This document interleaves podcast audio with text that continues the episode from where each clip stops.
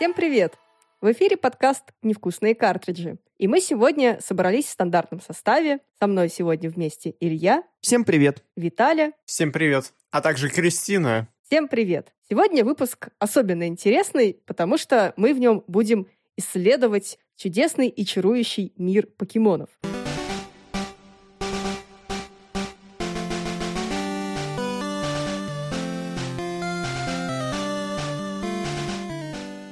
На самом деле, этот выпуск мы хотели сделать очень давно, но все как-то у нас не складывалось. И недавно, когда Pokemon Company анонсировали уже девятое поколение покемонов э, в лице Скарлетт и Вайлет, мы поняли, что настало время все-таки это сделать.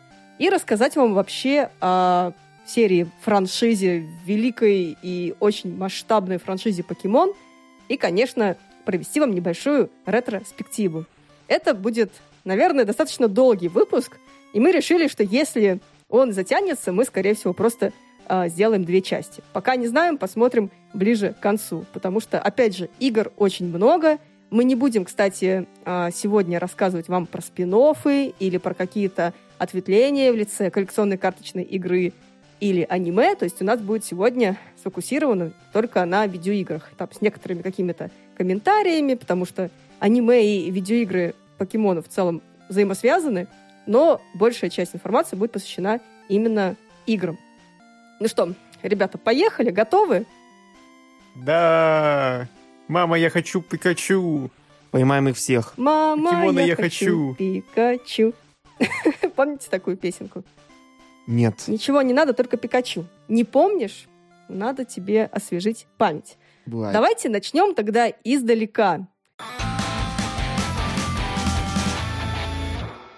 Можно, в принципе, легко сказать о том, что многие вещи, которые сейчас являются популярными и даже культовыми, выросли из детских хобби. Особенно, наверное, это актуально для японцев. Давайте вспомним Сигеру Миямото, которого в детстве не было даже телевизора.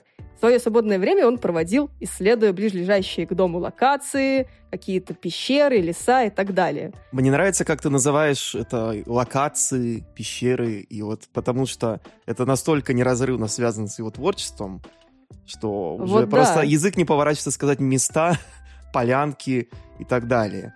Ну вот, если э, вы или наши слушатели играли, да, там, в серию игр «Злочетов Зельда», в принципе, это максимально взаимосвязано, потому что именно вот это вот чувство исследования Миямото и хотел заложить в своих играх. И мне кажется, у него это очень хорошо получилось. Да, потому что есть вообще очень интересная вещь. У Миямото на каждую какую-то интересную геймплейную идею был какой-то жизненный опыт, который он либо доносил своей команде, либо пытался а, отразить, получается, в том, что он там э, геймдизайнил в проекте.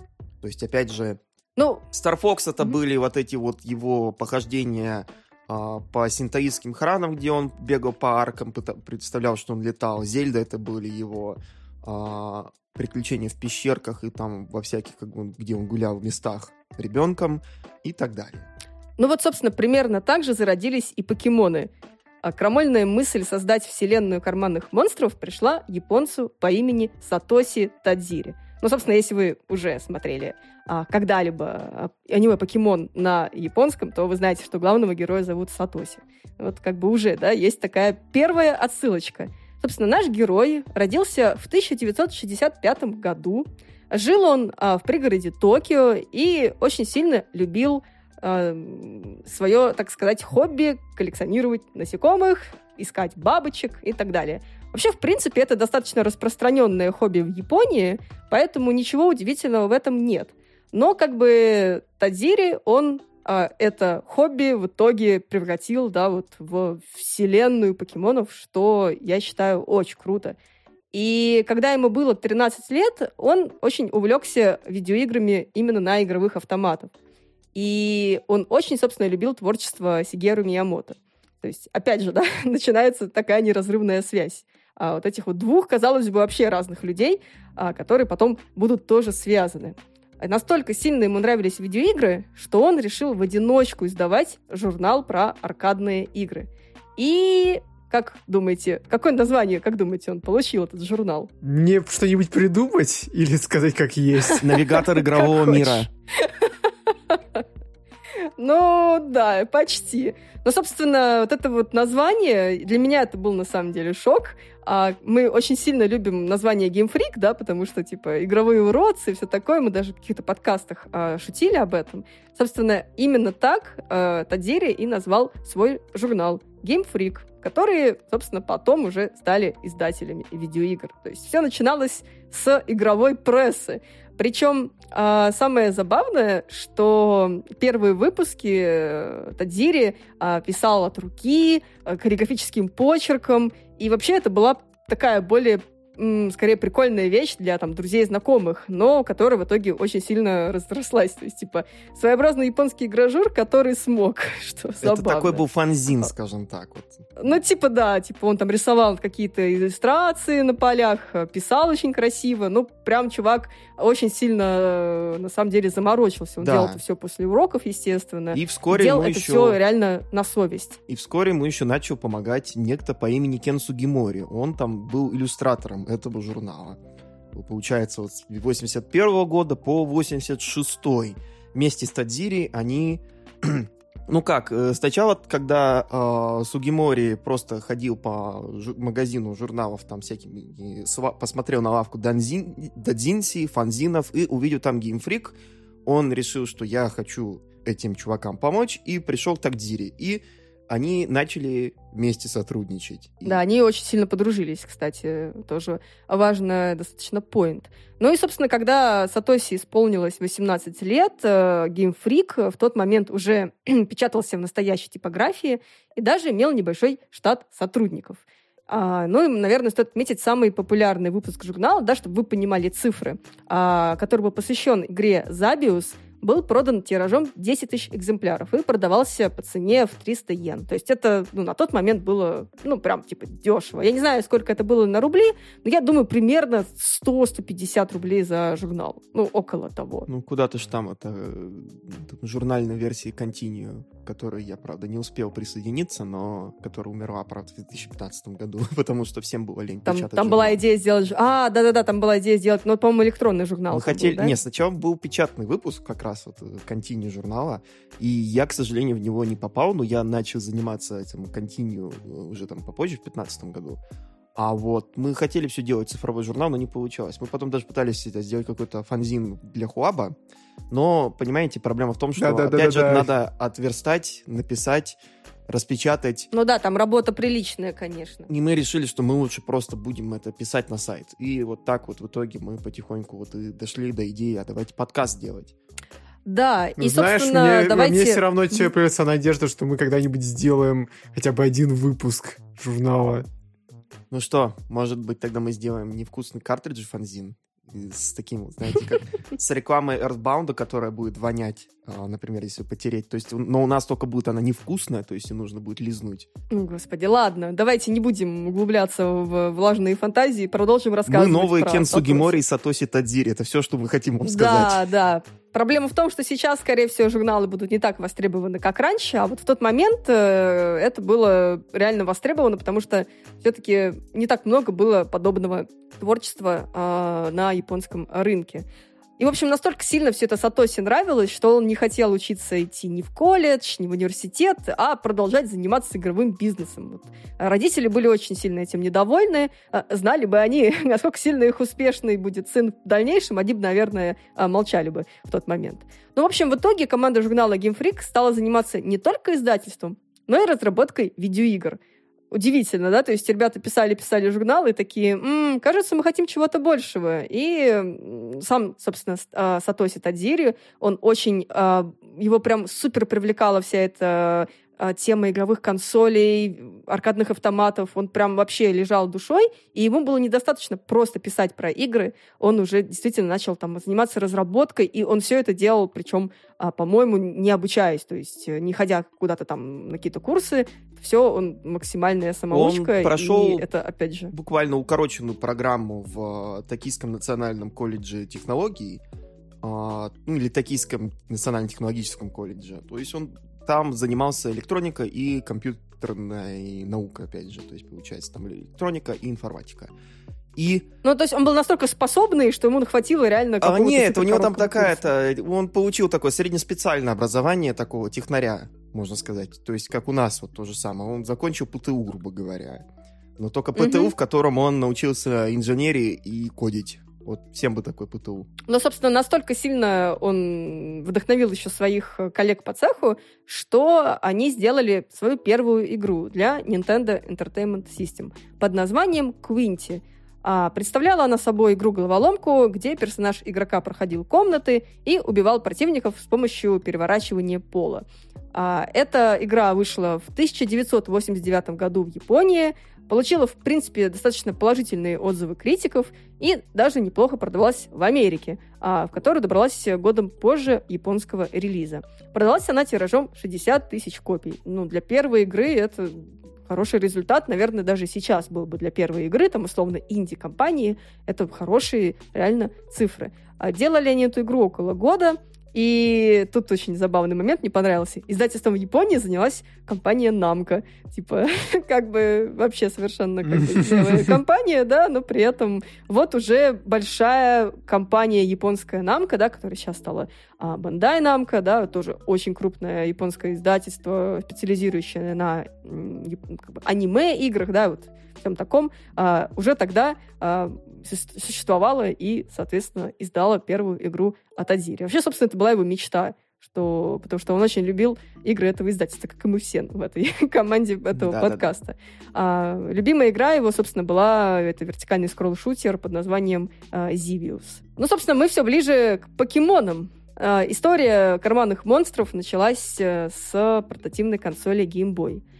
А, все мы помним, что одна из особенностей этой консоли была возможность соединять две приставки между собой.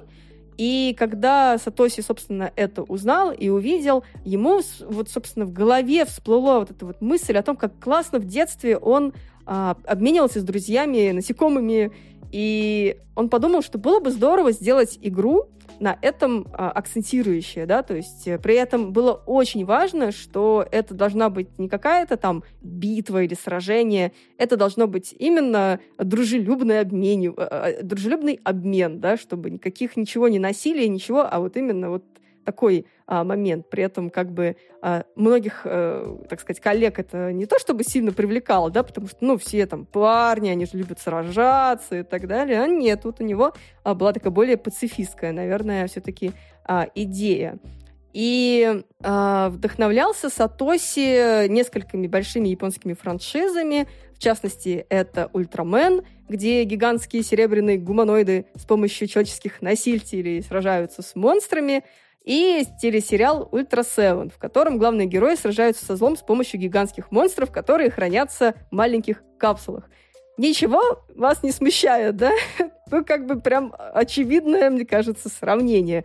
А, и изначально свою вот эту вот игру а, Сатоси хотел назвать а, капсульными монстрами. То есть э, карманными они стали не сразу. Но, к сожалению, а, там торговой марка не получилось зарегистрировать такую, поэтому пришлось думать над другим названием. И, собственно, именно с этой идеей, да, взращивать монстриков и потом ими не обмениваться, Сатоси пришел к руководству Nintendo. Но встретили его там холодно. Тогда приставка не очень хорошо еще продавалась, и финансировать, да, вкладывать какие-то средства в новый IP а Nintendo не очень хотела. И очень долго, реально долго Тадзири пытался, приходил на встречи и рассказывал а, о своем проекте а, до того момента, когда его поддержал, кто бы вы могли подумать, тот самый Сигеру Миямото. Вот так вот. То есть благодаря этому человеку Тадзири увлекся видеоиграми, и именно этот человек помог ему э, исполнить свою мечту. Это, мне кажется, очень-очень трогательная и классная история. Собственно, э, Миямото заступился, сказал, что идея классная, и бюрократы из Nintendo сдались и приняли решение профинансировать игру э, Сатоси Тадзири. Да, особенно а, еще название, стоит собственно. учитывать, что в то время Давай. как раз вот Boy, он уже находился такой на немного спаде, Потому что, скажем так, первые вот эти вот э, э, пик продаж после Тетриса, после Марио Ленда, он начал потихоньку к 94-95 году просто снижаться, и Nintendo там потихоньку как раз подумывали по поводу того, что, наверное, можно сворачивать э, Game Boy и заменять ее новой приставкой. Ну, это, ну, это все, опять же, со слов Тадзири. То есть можно понять, опять же, бюрократов из Nintendo, которые видят, что к ним приходит фактически инди-разраб и такой говорит, вот у меня игра... No name. No name, который нужно пользоваться этим кабелем вообще, э, который никого, никого его не было до этого, в принципе, особо. Мы сами придумали кабель, и нам противно, что кто-то будет использовать этот кабель. Ну, блин, опять же, вот... Э, ну, знаете, даже забегая вперед, там дальше столько гиммиков вот этих вот э, девайсов э, будет э, использовано с играми покемон в целом. Вообще, в целом, Nintendo очень любит такие странные девайсы, которые, причем, многие были в итоге провальными. Мне вообще забавно то, что первоначально, ну, первую самую игру издавала Намка, и с покемонами а, этот вот человек пошел к Nintendo. И вот если бы Сигеру Миямото бы вообще не смог бы тоже помочь протолкнуть идею, мне кажется, он бы пошел бы к Намка, и им бы не пришлось бы впоследствии создавать своих покемонов, потому что у них и так были покемоны, и им не нужны дигимоны. Ну, Дигимон, они примерно в одно и то же время появились. Дигимон — это немножечко другое. Да. Это, собственно, распространенное да, заблуждение о том, что дигимоны скопированы из покемонов, потому что это не совсем так. У дигимонов просто был свой путь, у покемонов был свой путь. Ну и, конечно, понятно, почему а, Тадзири хотел именно идти к Nintendo. Все-таки платформа-держатель, и с ним было бы проще разрабатывать игру. А Намка — это же просто издатель. И там, наверное, были какие-то свои нюансы в тот момент. Да, особенно учитывая, опять же, то, что Геймбой, он не очень, уже не был на пике продаж, что это уже сколько ему там... Это уже была консоль, которая несколько лет была за плечами. Ну, это, понимаете, это не Switch, конечно, был тогда. Но... Да-да-да. Надо будет обратить внимание на то, как потом, насколько дольше прожил еще геймбой после того, как покемоны вышли. Это, опять же, забегая вперед. Да, это как раз-таки забегая вперед, и там будет отдельная у нас история про покемон Yellow, которая вышла на заре, собственно, геймбоя. А давайте, прежде чем мы перейдем к первому поколению, вообще э, расскажем зрителям, как мы познакомились э, с серией игр «Покемон». Илья, Виталий, кто хочет быть первым? Начать я хочу с того, что на самом деле мое знакомство, как и большинство, началось именно не с самой игры на Boy, а с аниме, которое тогда начало активно захватывать Россию начала 2000-х и скажем так, покемания добралась до нас таким с небольшим опозданием в несколько лет, получается. Ну, достаточно большим даже, наверное, опозданием, ну да. Ну да, получается, что игра до нас докатилась вот ну, да, игра особо до нас не докатилась, потому что Nintendo у нас особо не продавались, только такой серый импорт был в то время. А вот э, аниме показали там на, по многим каналам, и в какой-то момент его показали по первому каналу. Это было настолько популярно среди моих, моих друзей во дворе, что мы все косплеили персонажей покемон из аниме. Мы тоже косплеили. Я был Эшем. Блин, так прикольно. А я, мы покемонов косплеили, никогда не было интересно косплеить людей. Мы косплеили людей. Ну, хорошо. Да, Ну, у нас даже, у меня даже там кепочка какая-то там валялась, похожая на кепочку Сатоси или... Понятно, делаем лоу-кост косплей. Да, это был очень лоу-кост такой косплей, потому что, опять же, мерч у нас официально не продавался. У меня были куча кэпсов, или они же POGs э, по-английски. Э, вот эти вот... Э, наверняка сейчас, если нас слушают зумеры, то они не поймут, а, прости, Виталий, есть такие вот вещи, как фишки, вот этот кругленькие, на которых с одной стороны напечатана там вот одна картинка, с другой другая, и там игра то, что их нужно складывать кучу и а, бросать друг от друга, чтобы они перевернулись. Вот такой. Это там еще как коллекционная Это называется карточка. кэпсы. Ну да, кэпсы. Я Кэпс, сказал кэпсы. кэпсы. Да. И вот у меня этих кэпсов, кэпсов покемон было довольно много в свое время. Опять же, там это были в основном это сценки из аниме всякие нарезанные. И мне кажется, что это не были официальные кэпсы, потому что они такие были очень дешево на рисованы. Так, Но они были ну довольно и... прикольно. Вот такая вот ситуация с мерчем покемона у нас состояла в то время. Однако с игрой я познакомился уже много позже, потому что я хотел по...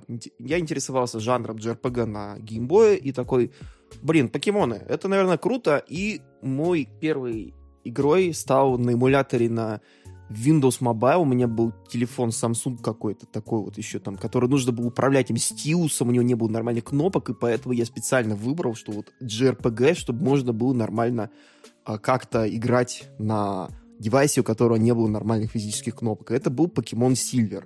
То есть это уже было, получается, второй ген, и я его прошел, мне понравилось, и я начал потихонечку проходить э, уже ремейки на GBA.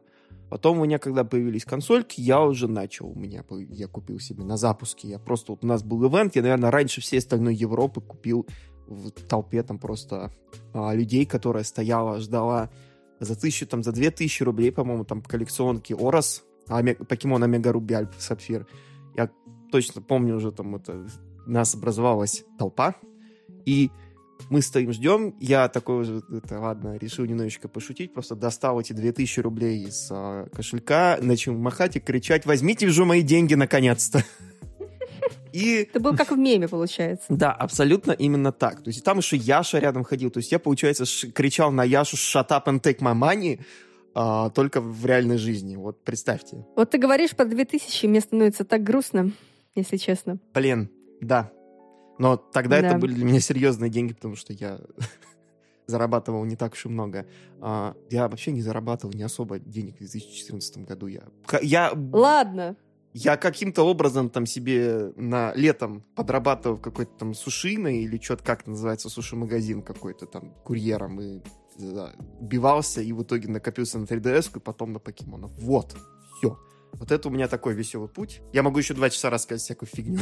Нет-нет-нет, у нас э, сегодня другой выпуск, поэтому да. Виталий. Ну, мое знакомство началось, как у всех в России, с аниме, только не по Первому каналу, а по Jetix.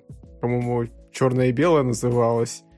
Если дом далеко. Там что как-то так. Не вешай, но все хорошо. Допустим. А вот что, что если... Что касается игр, впервые я попробовал китайскую игру для Java телефонов. У меня она еще и вылетала ближе к концу игры. Там просто такая вот довольно линейная карта была. И где-то под конец был водный уровень, который я все никак не мог пройти, потому что как только я там сталкивался с покемоном, игра тупо вылетала.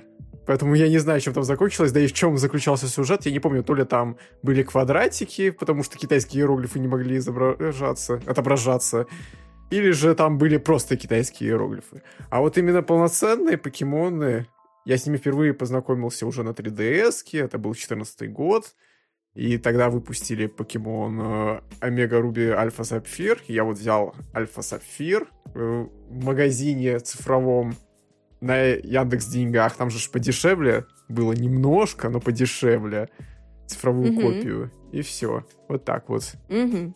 Давайте тогда я возьму микрофон, да, и расскажу о своем пути.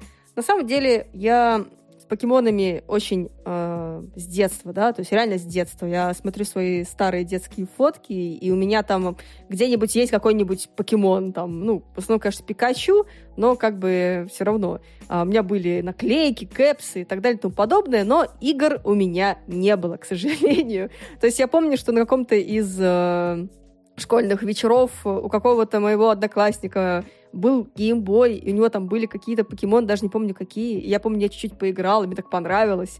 Но, к сожалению, геймбой тогда было достать, ну, очень сложно, да, в то время. А поэтому как бы я поиграла, и вот у меня вот эта вот мысль все-таки как-то познакомиться с серией а, прям сильно-сильно, а, так сказать, затаилась а, до уже лучших времен. А, конечно, были эмуляторы, да, но это все не то. А, всегда хотелось поиграть именно на а, консоли, да, то есть на официальном железе, так сказать. Но до Nintendo 3DS э, так и не получилось заиметь себе какую-то консоль от Nintendo. И когда, собственно, анонсировали XY, я поняла, что все, я больше не могу ждать. И я еще помню, тогда училась э, в университете уже, да, то есть только в момент такого уже, знаете, зрелого возраста а, я себе смогла позволить купить а, бэушную Nintendo 3DS а, за 5000 рублей, кажется. Ну, то есть вообще копейки в тот момент. Это была 3DS XL причем.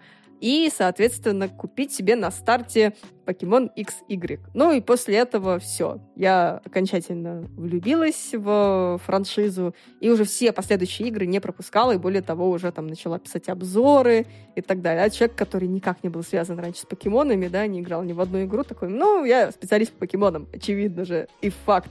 Вот, поэтому как-то так, то есть э, потом уже, собственно, во все игры после XY я уже играла. А с оригинальными Uh, удалось познакомиться уже там на виртуальной консоли Nintendo DS, да, на, опять же, на, помните, такие пиратские картриджи DS2 были, вот, да, я кидала образы Black and White и там каких-то других игр, потому что мне реально было интересно посмотреть. Ну и плюс мне всегда привлекали покемоны uh, в спрайтовом виде, да, то есть не 3D, а вот именно классические спрайтовые покемоны. Это же так круто, да, пиксель-арт и вот это все. Это очень мне всегда нравилось. Ну что, давайте тогда переходить к первому поколению. Это 96-й год, э, когда игра первая вышла. Но мы чуть-чуть хотим вам рассказать еще о моменте, которые произошли до. Собственно, Game Freak приступила к разработке в 1990 году и, конечно, ее сложно было назвать легкой, да, потому что проект амбициозный, э, бэкграунда у студии не очень а, большой. Да, конечно, есть Nintendo, есть какие-то люди, которые могут помочь, но все равно были и скандалы, и переносы, и даже конфликт среди разработчиков. Собственно, дошло до того, что несколько ведущих сотрудников покинули издание. А Тадзири очень-очень много работал, в том числе э, в выходные и в неоплачиваемое время. Ну, собственно, здравствуйте, кранчи, да, так, такие новомодные в текущее времени, а на самом деле происходили они еще очень сильно давно. Собственно, вместе со своим друг, другом Кеном Сугимори, который отвечал за дизайн, и Дюнити Масудой. А, многие, кто увлекается покемонами, наверняка эти имена знают. А, Масуда был композитором и программистом, упорно работали и убеждали Nintendo подождать еще чуть-чуть. И в итоге в 96 году а свет увидели первые две версии игры – Pokemon Red и Pokemon Green. Чуть позже вышла версия Blue, и все эти игры вышли на Nintendo Game Boy. Игрок попадал в регион Канта, который населен покемонами. Существами с необычными способностями, необычным внешним видом, а, которые дружили с людьми в основном, да, то есть смотрели аниме, помните, как э, многие покемоны а, использовались, например, а, по хозяйству, да, помогали там что-то делать по хозяйству. Некоторые а, там что-то таскали, а для там покемоны буйволы и так далее. То есть это большой мир, продуманный достаточно, и вот этот вот регион Канта, который а, представлен в самых первых покемонах, он а, вдохновлялся, собственно, регионом Канта, расположенным в Японии. То есть это первый, наверное, и последний. Кто бы мог подумать. Да, это первый и последний регион, а, который э, назван именно так же, как э, ну, реальная локация. Собственно, это э, наиболее высокоразвитая и урбанизированная часть Японии, где, собственно, находится Токио и другие крупные города.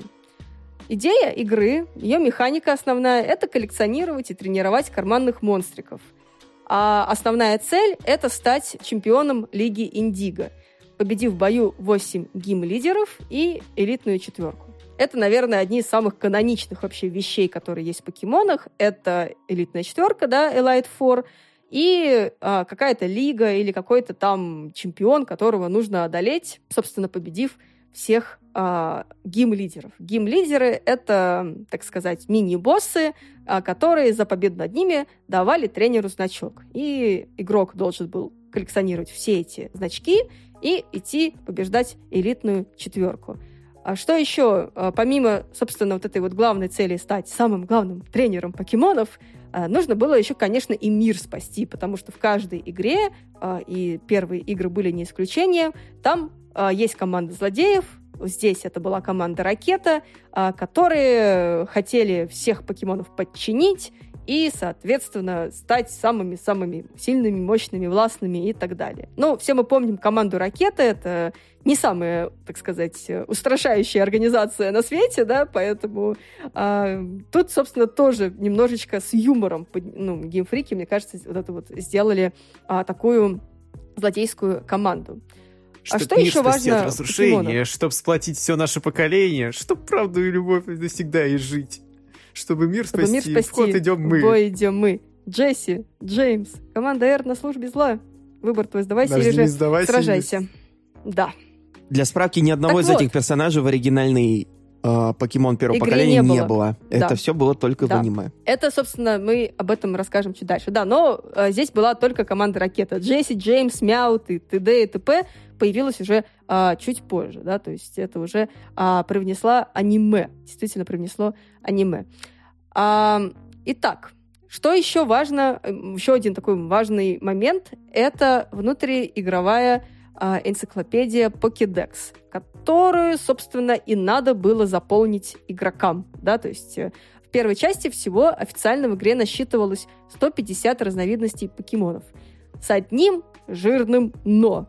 Японцы очень сильно любят секреты. И вот э, покемоны стали, не стали исключением. Так как игры были выпущены в трех разных версиях, то и список покемонов в каждой был разный. То есть, чтобы собрать их всех, вам нужно было обмениваться с другими игроками, которые обладали другими версиями. Ну, либо купить все версии самостоятельно. Тут уж как бы как хотите. А, даже более того, чтобы 100% этот покедекс вам закомплитить, а, некоторые покемоны эволюционировали только при обмене. А, кстати, некоторые вот эти вот фишечки до сих пор используются в современных версиях игр. Ну и важно еще отметить, что помимо обычных покемонов есть легендарные. Это покемоны единственные, условно, в своем роде. То есть э, других таких в игре вы не найдете. Один раз, э, например, одолев э, какого-нибудь легендарного покемона, вы, скорее всего, больше его не увидите. Поэтому в первый, э, первую встречу с легендаркой ее нужно ловить. А, там есть мастерболы, есть какие-то очень сильные покеболы. Это уже другая история. А, в Red, Green и Blue были три птицы легендарные. Это Артикуна, Заптос и Молтрес. И, конечно же, Мьюту. Но есть еще один секрет. Это 151-й покемон Мью. Особенность его была в том, что его нельзя было поймать в игре. Ну, как бы разве что используют некоторый глич, но я не думаю, что мы будем углубляться в подробности. И вот этого Мью было очень сложно заполучить. То есть э, были некоторые ивенты, либо раздача от журнала Nintendo Power. Там все очень так достаточно... а, в общем, его было очень сложно получить, а тем, кто его все-таки э, удалось получить, им выдавали специальный сертификат с порядковым номером монстрика. Вот так вот. То есть это совершенно, мне кажется, нелогичная вещь, делает такой, такой супер странный секрет, но при этом, мне кажется, игроки, которые все-таки этого Мьюза получили, чувствовали себя очень гордыми и важными. Ну и, конечно, все это было, так сказать, супер понравилось игрокам. То есть игровой процесс, механика трейда и э, все остальное. Поэтому успех на плечи Game Freak свалился просто огромный. Ну и, конечно, когда что-то получается популярным и всем понравилось, начинаются ответвления. Началась работа над анимационным сериалом, и спустя чуть больше года Свет увидела аниме «Покемон», которое мы все помним, да, на, кстати, российском телевидении показывали первые 100 с чем-то серий. Но, как вы можете помнить, там были некоторые проблемы с этим сериалом. В частности, это эпизоды с очень-очень э, часто сменяющимися м, яркими вспышками. И как бы якобы у некоторых детей развелась эпилепсия или что-то подобное. Но в итоге так и не было это нигде подтверждено. То есть это больше бучу подняли на самом деле. Но как бы имело место быть. Возможно, после этого у покемонов и не сдалось в России. Не знаю. Как думаете? Но плюс еще там были усилия всяких консервативных групп, там это обеспокоенных родителей, которые считали, что там покемоны, это вот эти карманные монстры, это все было оружие сатаны, которое должно было поработить человечество и тому подобное. А, все, возможно, вот эти вот вещи были типа там вот это все японщина, вы все ненормальные. А, кто помнит э, вот это вот великолепное вот мышление там ста- старого поколения, когда дети там, получается, в 2000-х начали увлекаться покемонами, ну, я думаю, вы поймете. А вот еще, наверное, главная проблема в том, что покемонов, ну, их показывали, показывали, показывали, а потом аниме закончилось, и что дальше? Игр-то не продают, мерча официального нету, покемоны официально у нас существовали только в виде мультсериала. Которые лицензировали, опять же, Ну кто да, да. как. Это было в начале 2000-х, потом уже в середине там что-то новый диск пытался делать и так далее. Но зайдите на любую вторичку, опять же, покемоны всегда очень дорогие, и найти у них, у нас их было только там, только если вы были вот, вот, вот такой вот плотной Nintendo тусовочки, там вы знали там JRPG, какие самые крутые у вас сейчас там на DS, на GBA и тому подобное. Простому смертному покемонов достать было нельзя в начале и середине 2000-х. Ну, либо вы, был, вы были очень богатым ребенком. Или вы очень часто ездили... Ну да, вы были очень богатым ребенком, и ваши родители часто ездили за границу, они вам привозили всякие новые прикольные штуки. Из Японии, из Америки, вот такое вот. Вот поэтому можно сказать, что у нас покемонные видеоигры, они стали мейнстримными только когда, получается, во-первых, появился Pokemon Go, во-вторых, когда ну, точнее, сначала появились у нас официальные 3DS, появился офис Nintendo, начали продвигать покемонов. А, получается, то ли не на дважды два, то ли еще где-то они были у нас, помимо GTX. Ну, на даже два были точно, да. Да, они были вот дважды два. Ну, они на Jetix были в се- седьмом, восьмом, девятом там был годах. какой-то типа там это синергия, продвигали там все это вместе, опять же вот эти вот шляпы с Пикачу, вот эти вот картонные, ну, как, наверное, у нас у каждого там в чулане О, где-нибудь по две штуки О, есть нет. еще это. Кепочка У меня Пикачу. старые раны вскрылись просто. Что такое? Кранчи перед выставками, да? Ну, я просто помню, как много было этих шляп. Честно говоря, и никто не думал, не знал, как от них еще больше избавиться, потому что их было очень много. А потом было просто появились там шапки тысячи. Джибаньяна, да? Да, да, да. Да, именно так. Ну ладно, давайте сильно не Смотрите будем второй уходить. сезон на канале Дисней. Да. Давайте не будем сильно уходить э, в современные э, реалии, да, давайте все-таки вернемся а, в 1900-е годы. 1900 и, И, 1901 год появился первый покемон, да. ну, типа того, да. В 1998 году, собственно, на основе аниме а, Game Freak выпустили специальную версию игры, которая получила название Pokemon Yellow.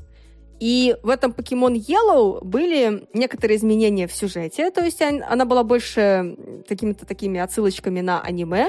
А, Появились знакомые персонажи из аниме, да, в том числе команда Ракета Джесси Джеймс. И еще в этой версии а, за главным героем следовал, собственно, Пикачу. Это впервые пока что было. До этого покемон не мог следовать за тренером, а здесь э, добавили Пикачу. Ну и это была, сколько я помню, одна из последних игр, которые вообще вышли на геймбое. А, помимо, собственно, этих вот маленьких вещей, а, там обновили некоторые спрайты, пофиксили баги, но при этом а, механика обмена оставалась из оригинальных а, покемон Red и Green. И в том же месяце, собственно, а, наконец-то покемоны добрались до американских геймеров.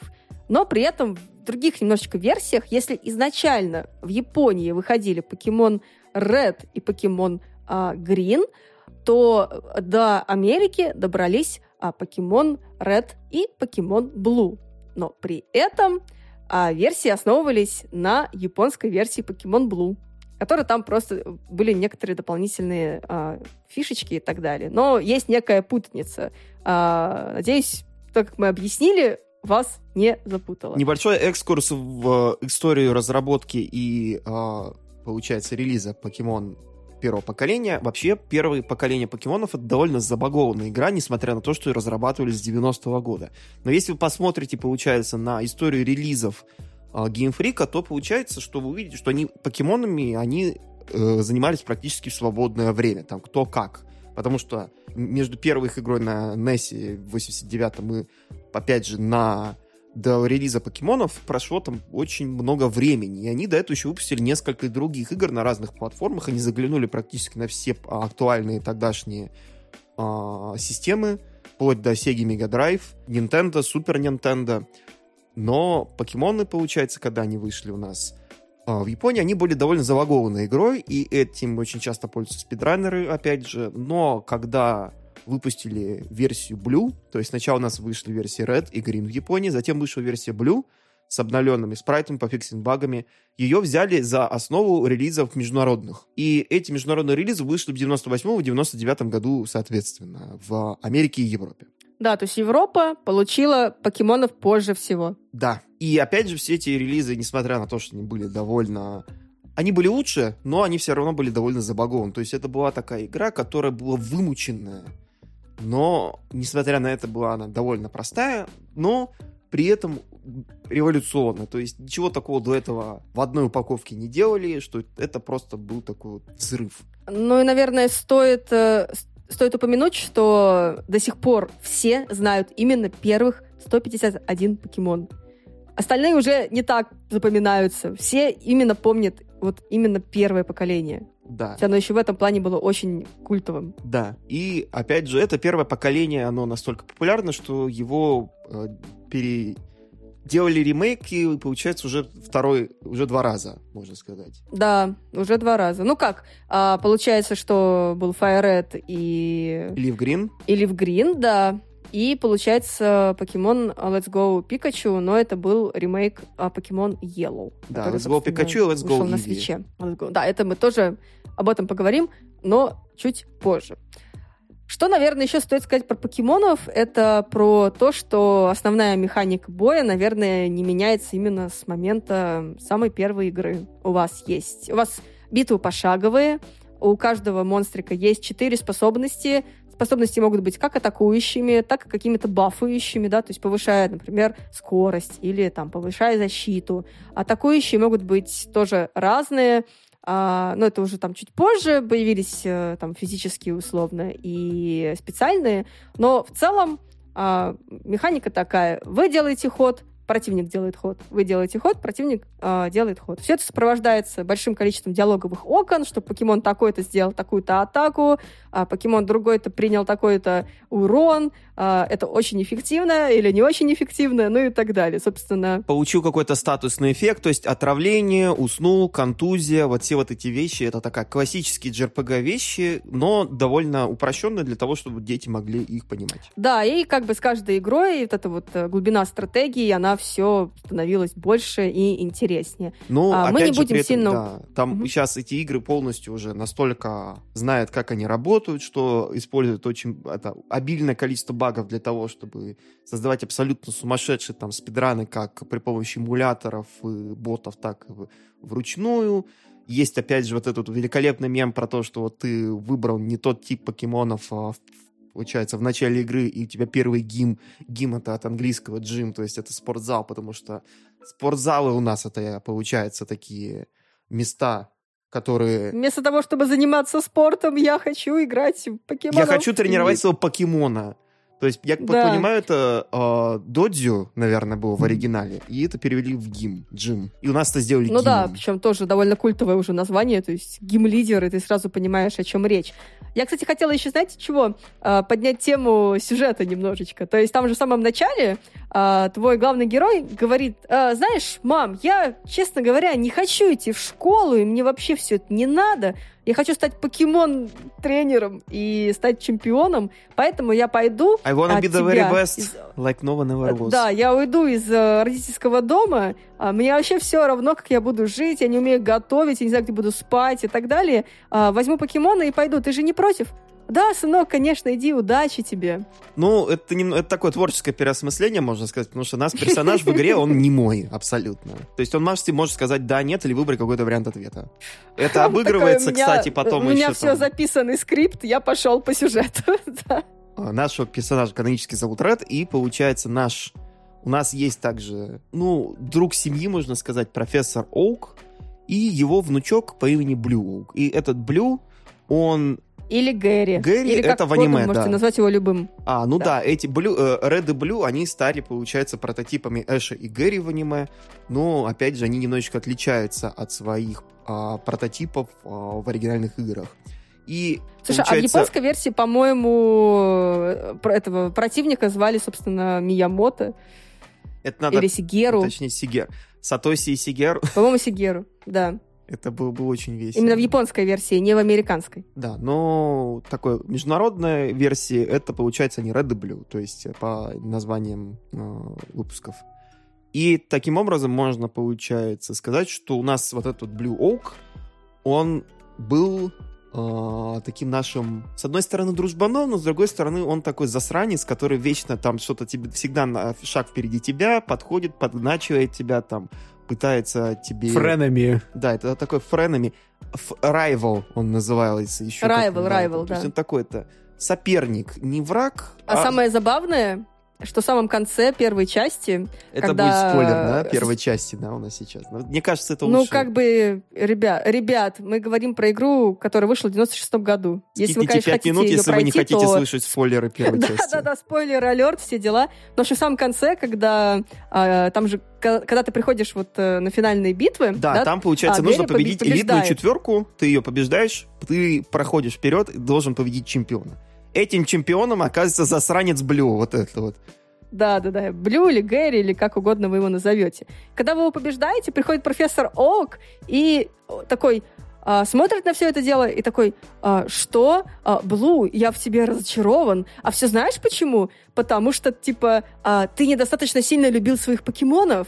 Вот посмотри, типа, на Реда, у него все прекрасно, а вот ты меня разочаровал. И я такая, ё-моё, вот это, конечно, травма у чувака.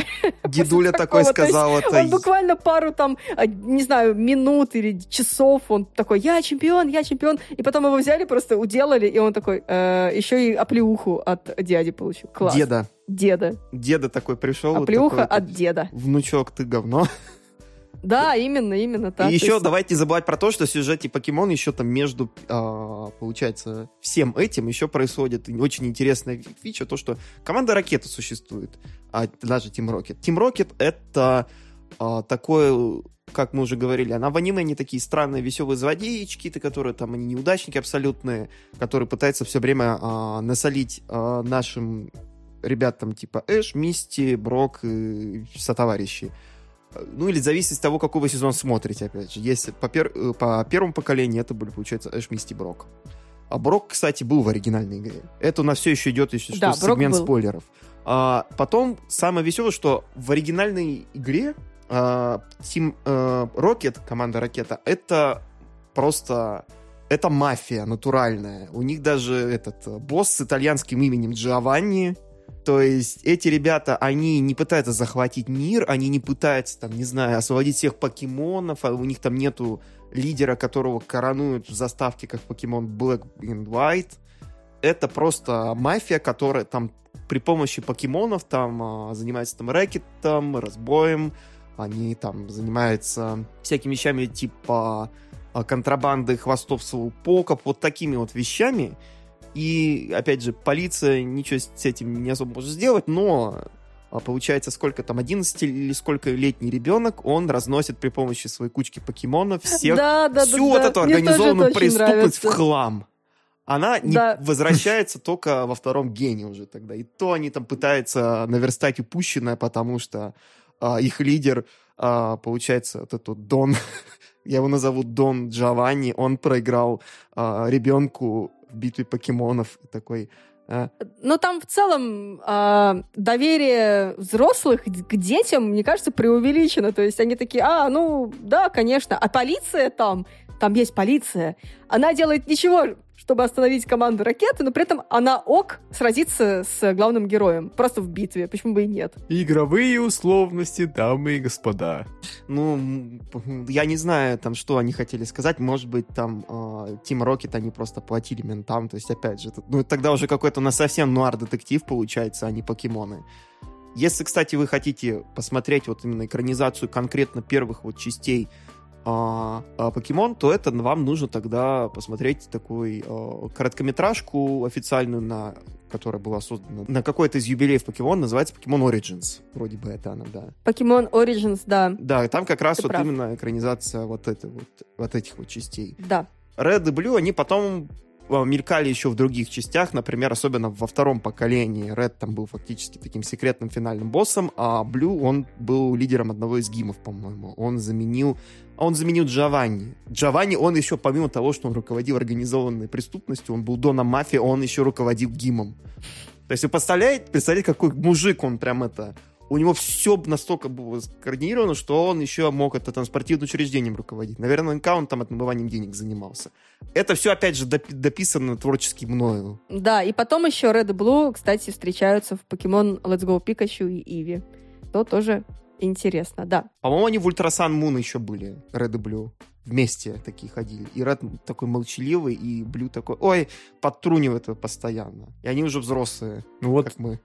В Let's Go Пикачу и Иви там ситуация такая, что Блю уже взрослый человек, он периодически помогает главному герою. Это же такой вольный ремейк, и в каком-то смысле даже продолжение, потому что, ну, как я уже сказал, там Блю взрослый, помогает, а Ред где-то там, на задворках сюжета, в качестве секретного босса. Покемоны Возрождения Силы, короче. Давайте перейдем дальше. Да, заканчивая И- тему первого гена, все, что мы можем сказать вам, это если вы хотите попробовать, то у вас есть огромное количество вариантов типа в стиле ремейков там а, и так далее. Ремастеров нету, но я бы сказал, что самое близкое к ремастеру это были а, переиздания эти Red или в Green на ГБА. Но до сих пор первые гены на, на оригинальном геймбое, великолепная классика, мы рекомендуем каждому. Ну, это довольно простая игра, но которая задала действительно путь для франшизы, позволила сделать аниме, а позже появились э, ККИ, карточные коллекционные игры, и мерч, конечно же, куда же без мерча. Тонны мерча, да. Ну да, Это было настолько все хорошо, что нужно было делать сиквел. А, конечно. В принципе, работа над сиквелом началась ну, ну, почти сразу же после выхода первой части. А, и в итоге на Game Boy Color уже в тот момент э, вышли Pokemon Gold и Silver. А в Японии игры вышли в ноябре 99 года, в Америке в октябре 2000 ну а до Европы добрались поз- э, позже всего, в апреле 2001 года. Вообще, изначально Gold and Silver должны были выйти раньше, в 98 году, однако релиз, релиз перенесли на более поздний срок. Согласно официальному заявлению от Nintendo, а, разработчики устали и не хотели делать недоделанный продукт, поэтому попросили чуть больше времени, чтобы выпустить законченную игру. А во втором поколении нам показали регион Джота, который вдохновлен старой японской архитектурой. Но как только вы изучили этот регион, прошли игру, по сути, да, то есть получили финальный э, титул чемпиона, можно было еще по- исследовать предыдущий регион, собственно, Канта. То есть в игре был и первый, и второй регион для исследования, это очень круто. Во втором поколении покемонов а, оказалось еще 100 новых монстриков, вдобавок уже существующим 151 штуке. На обложках а, расположились легендарные покемоны Хо-Ох, это такая большая золотая птица, и э, для золотой версии, соответственно. И Луги — это такой таинственный белый покемон, который живет в океане э, для серебряной. Собственно, если смотрели мувики, то помните именно этих двух э, необычных птиц. Что в игре было нового, помимо того, что было уже представлено в э, первых частях? Это э, Пофиксили баги. Г- главное, конечно же, это пофиксили баги, но помимо пофикшенных багов, а, тут представили, например, Покигир. А, это такой девайс, который показывал разную полезную информацию. Например, день недели и время, а, карту э, региона. А, в игре можно было обмениваться э, телефонными номерами с разными NPC, и, например, а, радио, где э, вещал профессор Ок, э, раздающий полезные советы. Вот. Эта механика, кстати, с э, звонками, она, в принципе, через всю игру идет. То есть вы мог- могли там с кем-то обменяться, и потом вам реально кто-то звонил и говорил, ой, помнишь, кстати, как мы классно потусили у меня на квартире, вот приходи опять потусим. Ну, условно. Вот, этот был довольно а, забавно. А, к уже существующим покеболам добавились новые. Например, покебол наживка, а, то есть люрбол, а, который более эффективен, если вы поймали покемона с помощью удочки. Или тяжелый а, бол, это а, помогающий поймать больших таких громоздких покемонов типа Снорлакса. И бол дружбы, френд-бол, а, который помогал а, расположить э, к, э, к себе монстрика более быстро. Такие покеболы можно было скрафтить, э, подбирая особенные фрукты эприкорные и отдавая специальному NPC. Он крафтил их в течение дня, а, то есть один покебол за один типа игровой день.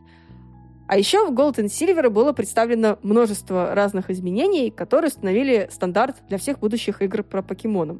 А, к примеру, это предметы типа покеболов, лечилок теперь хранятся в отдельном отсеке рюкзака, потому что ранее они были просто, раз- э, так сказать, размазаны по всему а, рюкзаку а, главного героя. А покемоны теперь могут держать предметы. Это, собственно, если кто играл в современные игры, вы можете это помнить, это знать. То есть, например, можно дать покемону какой-то предмет, и он мог- воспользоваться а, получается в битве. Например, там предмет, который позволяет покемону атаковать первым, а, или, покем... или какой-то предмет, который защищает там какой-то момент. То есть это помогало а, строить стратегию битвы и более комфортно а, сражаться. А, была представлена система изменения времени. Некоторые покемоны появляются только ночью, а, например, а некоторые ивенты в игре проходят тоже в разное время. То есть, э, привет, не знаю, Animal Crossing, да, что-то подобное мы видели там. А, еще что было? Больше покемонов получили пол. То есть, если ранее вы встречали просто покебол, э, просто покемона, то сейчас а, мы могли встретить покемона девочку или мальчика. Это было указано в, получается, диалоговом окне был представлен бридинг, так называемый, да, это покемонов можно размножать, то есть устроить себе ферму, вот, можно с помощью яиц, с помощью дита, а, дита такой покемон, который принимает а, форму любого другого покемона, поэтому с ним было удобнее всего, соответственно, а, делать пары, вот, это до сих пор, кстати, актуально. А, также в Gold and Silver были представлены шайни покемоны. Это покемоны с альтернативным окрасом. В принципе, это ни на что не влияет именно на окрас, но для коллекционеров это очень важно, и шайни всегда очень желанные. И были представлены новые типы а, покемонов. Это сталь, а, стил, соответственно, и темный дарк. Также коснулись изменения геймплея. То есть помимо того, что описаны там новых фишек, еще появилась такая великолепная фишка, как удалятель э, Move Deleter. Move Deleter — это NPC, который позволял стирать из памяти покемона любую вот атаку, которую вы ему научили, включая специальные такие э, вещи под названием Hidden Machine, сокращенно HM, которые необходимы были для прохождения сюжета. HM в оригинальном поколении их нельзя было, получается, делить из покемона, и такая ситуация у вас, получается, была, что в один прекрасный момент вам нужно было записывать все вот эти вот HM для того, чтобы проходить сюжетку, но какого-то покемона, которому не жалко добавить еще одну какую-то вот атаку, которая не несет какой-то смысловой нагрузки. У вас наверняка у многих была какая-нибудь там ротата, которым ее записывали там всякие вот эти дурацкие вещи, которые были абсолютно не нужны в нормальных боях, но которые нужны были во время этих вот вещей, а, там, когда нужно там пройти какой-то сюжетный а, кусок геймплея там с препятствием. Раб типа. HM или HM, HM Slave. раб, да, это, вот кстати, это такая классная да, вещь есть в жаргоне, так сказать, всех, кто играл в покемонов. Да, и эти HM, они опять же у вас остаются в инвентаре, можно по любому покемону их научить, вроде насколько я помню. А ТМ-ки, их а, они стираются, когда ну, они, по-моему, используются. Это тайм-машин, так называемая, да. Не тайм-машина, а teaching, technical машин. А, техника машин, точно, да. Да, в общем, HM это такой самый странный такой был э, элемент первого поколения, который почему-то перекочевал практически во все, кроме совсем уж самых современных, когда люди начали кричать, ну хватит уже, ребята, не надо, пожалейте, пощадите. И получается, вот во втором гене появились вот эти вот вещи по поводу того, что а, можно теперь стирать там HM из памяти, обучить их кому-то еще. А есть теперь у нас э, начали появляться в новых покемонах вот это там заменители HM идентичны натуральным, то есть там Ратом Байк какой-нибудь, а, там это покатушки на покемонах, там Sun and Moon и так далее. Но я это специально рассказываю, потому что, опять же, э, Move Deleter это была такая очень интересная вещь, которую добавили только во втором гене. Очень странно, что в первом ее не добавили. Наверное, просто уже не успели или потому что они уже устали и выпустили, как было. Наверное, они просто не ожидали, что это настолько всем понравится, и стало ясно, что можно игру сильно делать более Да, ее глубокой. нужно сбалансировать, ее нужно улучшить, да. Да, они, собственно, на протяжении всех потом выходящих игр постоянно что-то меняли, и изначально вообще все было очень там, легко. да. Да, то есть характеристики покемонов там сводились к пяти там разным статам, а потом, условно, надо было делать все более глубоким, более продуманным, и там уже начались, конечно, а, те еще манипуляции. Причем, если м, приходить вот именно к старым, уже к новым, точнее, современным играм, а, фанаты там уже сильно были недовольны на некоторые изменения, потому что это а, сильно меняло а, стратегии, тактики, к которым привыкли игроки, а потом приходит геймфрик, все меняет, и получается, что тактика уже не работает. И фанаты были, конечно, не очень довольны из-за этого. И при этом фанаты были недовольны тем, что э, серия недостаточно менялась, потому что а, А этим, кстати, были постоянно недовольны не только фанаты, но и критики. Вот. Хотя мы сейчас говорим всего лишь про вторую игру, в принципе, да, но... Уже тогда. началось дальше, это, что... Да, уже, сильно, уже тогда ничего сильно не менялось, и каждый э, отзыв от какого-нибудь э, игрового сайта а, или там журнала, всегда был какой-то рецензент, который говорил, что м, все хорошо, но мне не хватило изменений, или репетативный игровой процесс начинает надоедать. И вот это вот По все, сути, и это, в а, принципе, началось еще с самого начала, что самое забавное. Да. По сути, ген 2 это был улучшенный ген 1 с геном 1 а, в конце игры.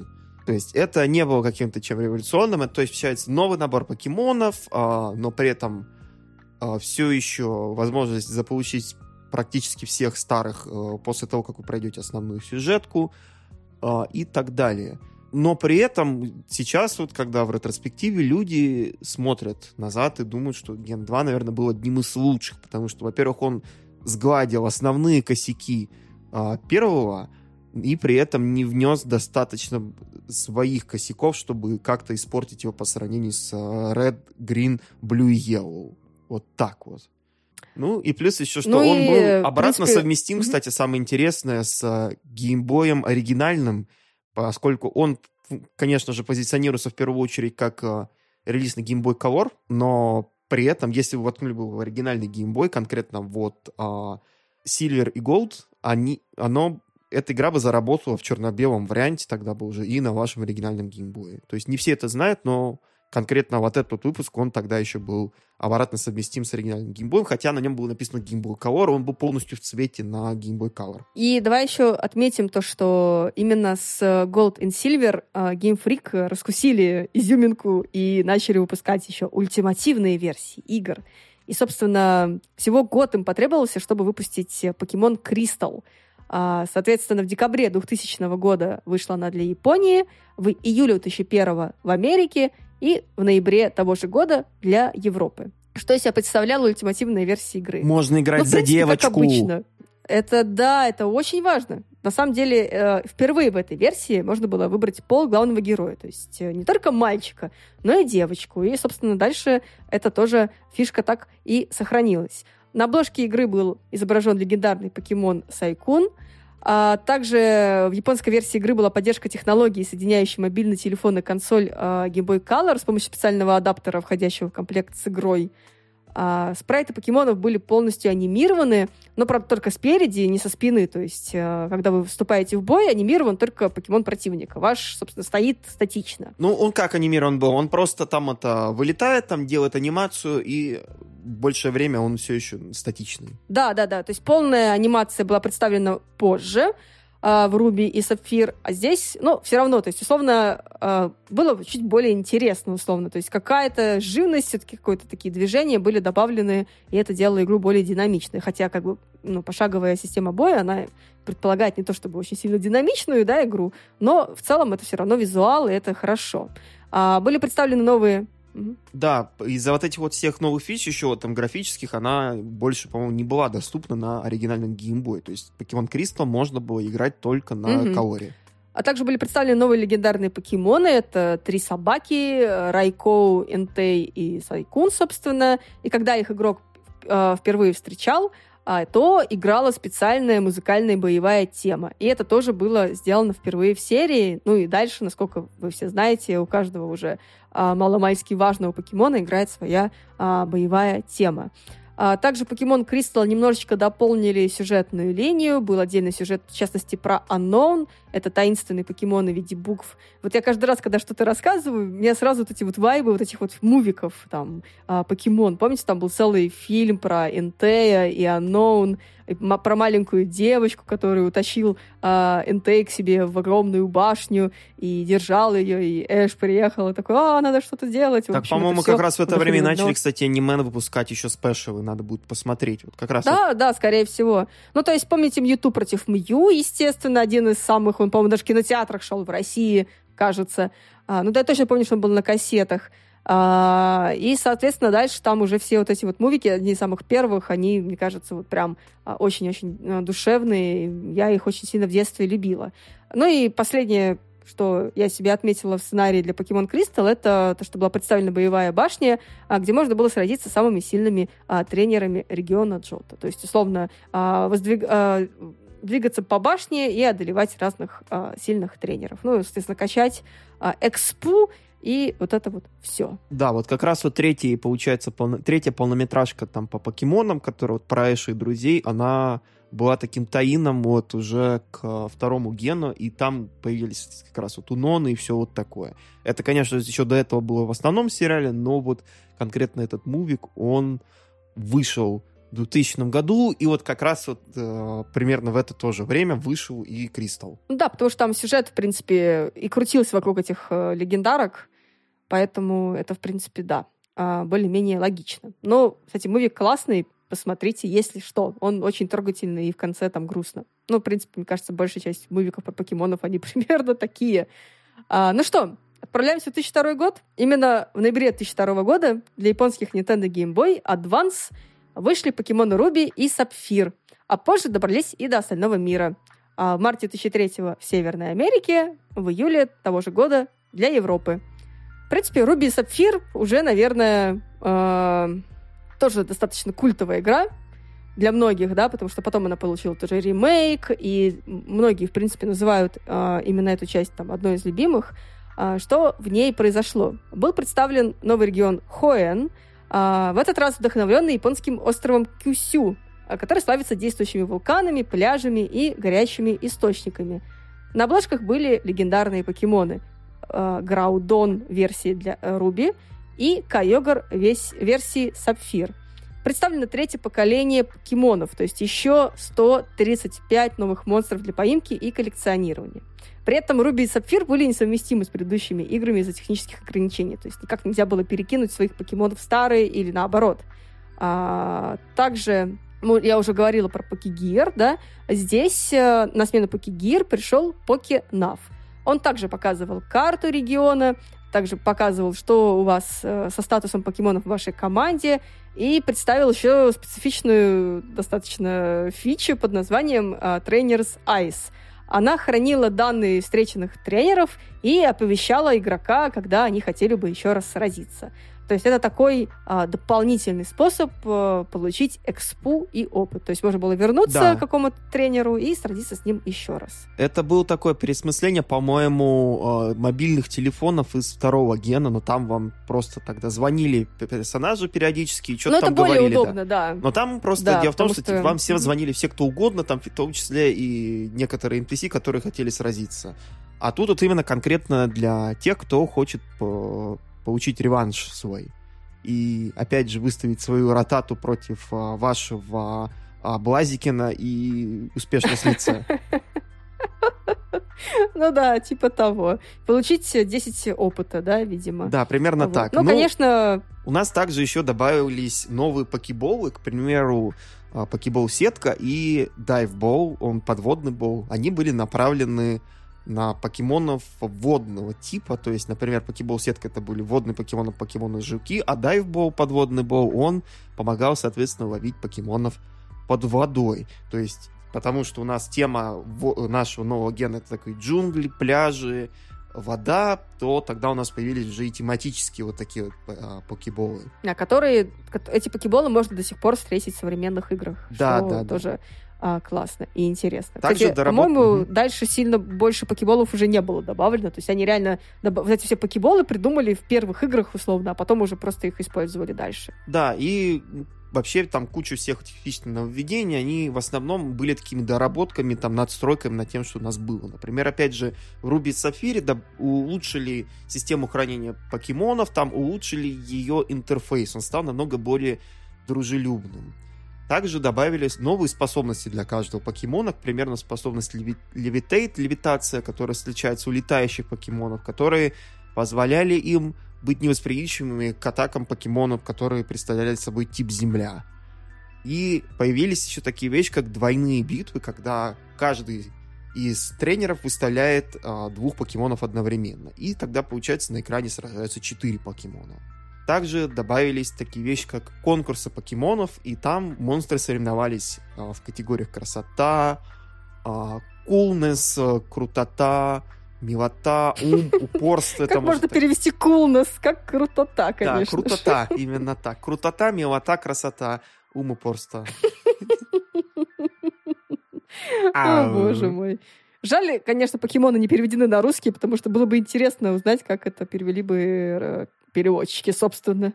Крутость, милость, красотность. Я не знаю. Мимимилость. Я уже... Ну и, собственно, а, Руби и Сапфир на самом деле приняли хорошо. Но мы опять возвращаемся к тому, что некоторые рецензенты отмечали репетативность игрового процесса, но при этом, как в случае... 7 из 10 слишком много воды. Э, да, но это было чуть потоп. Не, не забегай вперед. Да-да-да. А, но при этом а, игры продались а, лучше всех а, на платформе ГБА, что, в принципе, до сих пор а, ну, можно сказать, актуально, да, то есть каждый раз выходят покемоны, каждый раз мы слышим, ну, что-то опять одно и то же, да, а потом смотрим на цифры продаж и такие... «Э, так вот почему все покупали. Мне кажется, можно придумать какую-то аббревиатуру, и каждый раз, когда мы хотим сказать по поводу того, что критики опять чем-то недовольны, э, того, что нет никаких нововведений нормальных, говорить эту аббревиатуру, чтобы все все понимали, но мы не озвучивали это вслух. Ну давай, придумай. У тебя есть время. Да, мы тогда... НН, ничего нового. Что? НН, ничего нового. Думай дальше.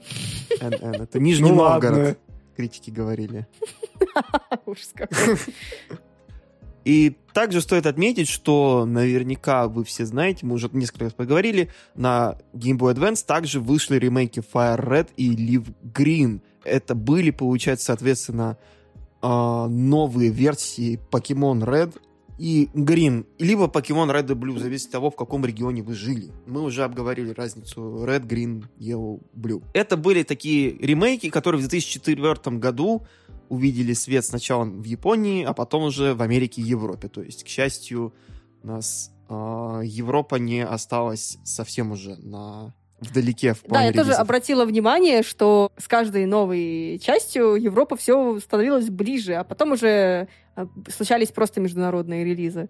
Вот. Но изначально, конечно, японцы получали новых покемонов э, всегда раньше всех, и только потом игры добирались до всего остального мира. Так, так в принципе, было в игровой индустрии. Сначала там, где разрабатывалось, а потом уже в другие mm-hmm. регионы пускали. Там спустя год, два, три. Да, просто мы-то сейчас уже привыкли к, к международным релизам, а раньше все было не так. Прикиньте, даже Shin Megami Tensei 5 выпустили одновременно со всем миром. Угу. Это вот так, такая ниша-ниша. В общем, э, Fire Red и Leaf Green, они задали тренд для всей серии покемон. Это то, что каждый, получается, через два гена нужно ожидать ремейк э, предыдущих частей. А, то есть, получается, если у нас в третьем поколении вышло, соответственно, третье поколение и еще ремейк первого, соответственно, четвертое поколение, это у нас выходит уже на DS а, Diamond Pearl Platinum, и уже тогда Hard Gold и Soul Silver, ремейки второго поколения. А, давайте поговорим тогда в первую очередь о том, что из себя представляли Fire Red и Leaf Green. По сути, это были игры, использующие техническую основу а, Ruby и Sapphire, немножечко еще подулучшенную, и они ее использовали для того, чтобы сделать такой полноценный улучшенный ремейк а, первого поколения. Во-первых, а, Конечно же, в ремейках игроки встретили и персонажи, сюжеты, большинство всех испытаний из оригинальных игр, но с некоторыми изменениями, которые были добавлены в серию с третьего поколения.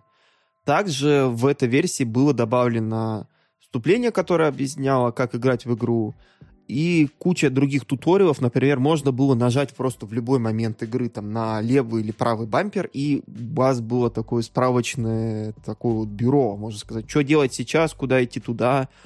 А также было Она стала более дружелюбной к новым игрокам. Да, еще были такие видео-туториалы Teach TV там для самых маленьких, которым нужно было разжевать, как нажимать на какие кнопки, там как что-то того поймать и так далее. А, это был такой предмет в инвентаре который наверняка все, кто уже играл в предыдущие игры, никто вообще не трогал. Также в Fire Red Leaf Green была такая великолепная фича, что вот каждый раз, когда вы запускали игру, она вам напоминала, а что вы в последний раз делали. Uh, я не помню, было ли mm-hmm. это в Ruby Sapphire, но когда вот было Fire Red и Leaf Green, вы запускаете сейф, и тебе такое, в предыдущем выпуске, можно бы так сказать, Да, и когда вы потом проходили, соответственно, игру до конца, да, то есть, опять же, побеждали элитную четверку, вам показывали самые-самые важные моменты из вашего из жизни игровой. О, сейчас это нужно сравнить с чем-то таким. Это такой play of the game, наверное, такой, от покемонов. Это такая... Ну, типа, да, типа того. Это Life is Strange от покемонов, где, где сериальчик э, такой, В предыдущей типа... серии. Да. В общем, э, все хорошие идеи, они родились у покемонов, можно так сказать. Life is Strange украла все из покемонов. А, также у нас появилась специальная локация, в которой были покемоны второго поколения, но при этом большую часть тех покемонов нельзя было поймать а, в Ruby Sapphire Emerald, и поскольку нельзя было нормально еще перенести покемонов из второго поколения в третье, то была такая вот фишка, что... Вам пришлось покупать еще одну версию игры. Да, да, да, да, да. Потому что мы так это любим, и компания Game Freak. Да, ну еще получается, стоит напомнить, что Game Boy Advance новое железо, соответственно, новый саундтрек.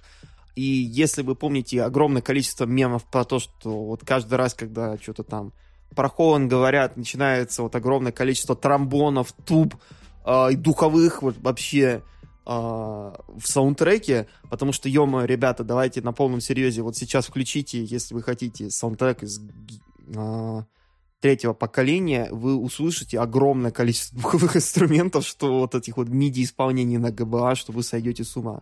А в Fire Red Leaf Green это тоже было в большом количестве, но уже более умеренно. А, а можно, можно я прорекламирую одного человека? А, в общем, есть ютубер, называется The Mamalizer и он делал видосы на тему музыки из покемонов, как раз называется «Ген такой-то, Music Hits Really Hard». Просто чтобы вы понимали, о чем сейчас говорит Илья, вот на вам нужно просто это послушать, чтобы вот эти вот духовые, и вот там еще такие видео, которые мемами прям сдобрены, прям жирно. А, очень советую, посмотрите. Да, и, наверное, возвращаясь тогда уже к железным вещам геймбоя, а Fire и Leaf Green также поставлялись со специальным беспроводным адаптером. Это была такая фича, которая позволяла фактически вам обмениваться покемонами в разных версиях, не используя провод. В Game Boy Advance не было беспроводного какого-то радио. Там, по-моему, даже экпорт вроде бы вырезали, который был в, в Game Boy Color. Я могу ошибаться, но вроде я не припомню, что у меня на GBA был экпорт, который был на Game Boy Color. И вместо этого был такой вот аксессуар, очередной аксессуар, на ГБА было огромное количество аксессуара, там всякие там карточки, которые нужно было сканировать, все это такое. У Pokemon Fire Red Leaf Green был собственный свой беспроводной адаптер, который, по-моему, используется только в Fire Red и Leaf Green, и я не припомню ни одной другой игры, которая бы его использовала. И это был такой заменитель mm-hmm. э, провода, но линк-кабеля. Э, линк но, опять же, он не прижился, поэтому его скажем так, а, ну, он не прижился по той простой причине, что уже следующая система от Nintendo, она имела Wi-Fi встроенный, что он был, намного упрощала вот эту всю ситуацию с аксессуарами для покемонов. В общем, Pokemon Fire Red и Leaf Green, они продались очень хорошо, но не настолько хорошо, как Руби и Сапфир. И опять, ничего не изменилось, критики говорят. Графически игра не особо отличалась от Ruby и Sapphire, она была красивая, да, но это никаких нововведений особо, кроме большего количества NN. туториалов, багфиксов и еще чего-то такого не было. Но ничего. NN. Поэт... У нас еще была такая вещь, как Pokemon Emerald. Кристина, расскажи, пожалуйста, что это было такое? Ну, Геймфрик уже научились э, маркетингу, мне кажется. Вообще, в целом, они, конечно, очень крутые ребята. Все вот это вот, придумав всю эту систему с версиями. И Pokemon Emerald стал еще одним ультимативным изданием. А вышло оно в сентябре 2004 года в Японии, в мае 2005 в Америке и в октябре того же года в Европе. А, собственно, как и до этого, буквально минут назад Илья говорил, что критики остались не то чтобы сильно довольны, то то, то же самое. Критики посчитали, что в этой версии а, не было ничего особо нового. А, на самом деле так и было. Вот. Покемон на обложке Рейква... Рейк-Яза. А, в этой версии... Рейкваза. Рейкваза. Да, некоторые, конечно, названия, они все еще тяжело читаются. А, можно было в этой версии встретить покемонов из э, версии Gold and Silver. Их не было при этом э, в Ruby и Sapphire, то есть э, эта версия уже была более выигрышной да, для тех, кто, например, не купил э, Ruby и Sapphire, потому что здесь было просто больше покемонов, которых не было в тех версиях. А После того, как вы пройдете игру, можно было бросить вызов, э, еще один вызов gym -лидерам и сразиться с ним уже в двойных битвах, да, которые были представлены э, до этого. А в, таки, в таком случае в команде gym -лидеров можно было увидеть новых покемонов из региона Хоэнн. То есть был некоторый э, спортивный интерес узнать, каких новых покемонов добавили к себе э, уже известные вам э, gym -лидеры. А, была представлена расширенная версия Battle Tower, которая получила название Battle Frontier. И еще один такой довольно специфичный интересный факт, э, то, что японская версия игры изначально включала в себя поддержку и Reader. Это такой гаджет, тоже отдельно продающийся, а, который мог сканировать специальные карточки, позволяющие разблокировать новый контент. Да, да, да, я пытался а, вспомнить, всего... как он назывался вот буквально сейчас. Да, вот да, да. А, всего в Японии было выпущено 83 таких карточки. Оно типа условно как сейчас Амиба, да, то есть приклад... сканируешь в этом случае карточку, получаешь что-то новое в игре. Но особо эта технология не особо востребована оказалась, поэтому уже в международном релизе поддержку этой, этого гаджета убрали. Да, e-reader еще такая интересная штука, потому что на нее одно время выпускали прям полноценные игры, то есть там серии вот этой вот аркадная классика и 8-битная классика Nintendo, то есть можно было поиграть в Donkey Konga и при помощи e-reader, но для этого вам нужно было сканировать там несколько штук карточек, вот как вот, э, знаете, вот нужно было прокатить их через сканер, э, как кредитку такую вот в старые добрые времена, до того, как чипы у всех были повсеместно. Потом, получается, нужно сделать несколько раз, иногда одну карточку не то же самое, и это было муторно, и при этом бонусов не так уж много и было. При этом еще на ваш геймбой нужно было нафигачить вот такой вот довольно большой сканер, фактически, который нужно было а, носить с собой, чтобы разблокировать бонусы. И вы можете понять, почему это не взлетело. Это была прикольная идея, то есть такие играбельные коллекционные карты, но, увы. Но зато, видишь, э, считай, Амибо это что-то примерно такое же, и в этот раз Только уже доведено до ума, э, да. Да, доведено до ума, и получилось в этот раз хорошо. То есть люди покупают, и фигурки все выпускаются. Ну, конечно, хотя карточки тоже Амибо были, кстати, помните? Да, но они, опять же, это были на все карточки, и там были такие маленькие фишки на Амиба не пытались и, я надеюсь, не будут пытаться записывать целые игры. Все, конечно, говорят, что это фактически так, это DLC на чипе, там, который блоки- отблокирует там кусочки игры, но, в принципе, это такие формальные, такие бонусные фишки, которые не нужны большинству игроков. Если вы, конечно, не являетесь человеком, который купил э, HD-версию Skyward Sword. Я купил HD-версию Skyward Sword. Сожалею, я надеюсь, что ты купил себе еще Amiibo Skyward Sword, которые были там тематические. Я пытался, но видео опрокинули меня, так что я решил, а, без нее обойдусь. Ну, в целом обошелся вполне себе нормально. Хотя не спорю, если бы у меня было бы Амиба, мне было бы проще намного, но в целом и так сойдет. А с Еридером было намного сложнее, потому что, опять же, это не было встроено в геймбой, это нужно было таскать с собой фиговину. Поэтому эту вещь в международных версиях а, Pokemon Emerald просто вырезали. Хотя, конечно, для коллекционеров и людей, которые хотят проходить свою игру на 101%, это было такая... Эти вот... карточки, которые выпущены, наверное, сейчас на eBay очень дорого. Очень стоят. дорого, понимаешь? Вот это просто да. потому, что еще потерять их можно и все такое. И плюс это эксклюзив японский. И для, да, исключительно да. для Pokemon Emerald. То есть, опять же, удачи вам найти да. полный набор и за нормальную цену. Мы заканчиваем первый выпуск нашей ретроспективы Покемон. Мы, конечно же, не затронули в этом выпуске огромное количество спин и прочих дополнительных игр, которые выходили как на портативках, как и на стационарках от Nintendo. Мы не говорили о ККИ, мы аниме упоминали только вскользь, все эти интересные вещи мы, наверное, оставим в рамках, может быть, будущих выпусков, но пока что мы решили сосредоточиться на основной линейке покемон. И в следующем выпуске мы начнем четвертый ген и будем двигаться дальше. Мы намерены а, обозреть эпоху 3DS, DS и много всего другого интересного. Напишите, пожалуйста, как вам такой формат, Хочется ли вам, возможно, какие-то другие детали узнать или еще что-то? Хотите ли вы выпуск про спин-оффы или пока идем по э, основной линейке, Все нам пишите, мы все читаем, и нам будет очень интересно. А если вы подпишетесь на наш Бусти, и если вас будет очень много, вы очень сильно попросите, мы, может быть, запишем видео, где мы будем играть в игру Smash Pass по всему покедексу. Объясни еще раз, что такое Smash Pass, пожалуйста. Нет. Я отказываюсь. До свидания, дорогие слушатели. Это были невкусные картриджи. Всем пока. Да. Кто знает, тот поймет. Кто не знает, вам лучше не знать. Я надеюсь, что я не узнаю. Мы скинем тебе ссылочку, Виталий. Я смотреть не буду. Так что не утруждайся. Ну и я думаю, на этой позитивной ретроспективной ноте мы заканчиваем наш подкаст. Расскажите нам, пожалуйста, из первых трех поколений покемонов, какой все-таки ваш любимый, какой у вас любимый выпуск?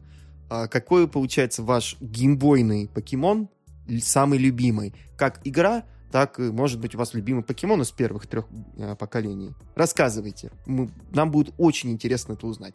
А рассказать вы нам это можете, во-первых, в нашем великолепном канале в Телеграме. Это, получается, это Яки Карс в Телеграме. А также у нас есть великолепный чат, который присоединен к этому каналу. Мы также есть во ВКонтакте, в Твиче, на Ютубе посильно и во многих-многих других местах, ссылки на которые у нас будут в нашем великолепном описании. Особенное спасибо нашим дорогим бустерам. Это, в первую очередь, наши дорогие друзья Келос, Лалевская, Вуик и Глеб Захаров. Также мы благодарим наших суперзвезд Максима Дубового и Мишараппа, а также супер дупер вип-спонсора Атакона 1326. Большое спасибо! Если вы нас смотрите на ютубе, пожалуйста, поставьте нам великолепную такую вещь под названием «Палец вверх». Если вы на Эво подкастах поставьте нам хорошую оценку, 5 звезд. Если вы нас слушаете в другом сервисе подкаста, пожалуйста, лайкните, порекомендуйте нас вашим друзьям, а, товарищам геймерам, родителям, родственникам, дядям, тетям, всем кому угодно. Расскажите им про то, что мы рассказываем про покемонов, и они, может быть, тоже решат нас послушать. А, и моя отдельная просьба — это те, кто слушает нас в Apple подкастах, напишите, пожалуйста, а, какой-нибудь комментарий, отзыв и поставьте оценку, потому что давненько не было новых комментариев, там уже год прошел с последнего комментария. А, пора бы, наверное, это изменить. Поэтому заранее большое спасибо. Ну, а на сегодня все. Ждем вас в следующем. И, может быть, еще с последующим и так далее, насколько мы решим рассказывать долго о покемонах в выпусках. Всем спасибо и пока-пока. Чмоки в щеки. До скорого.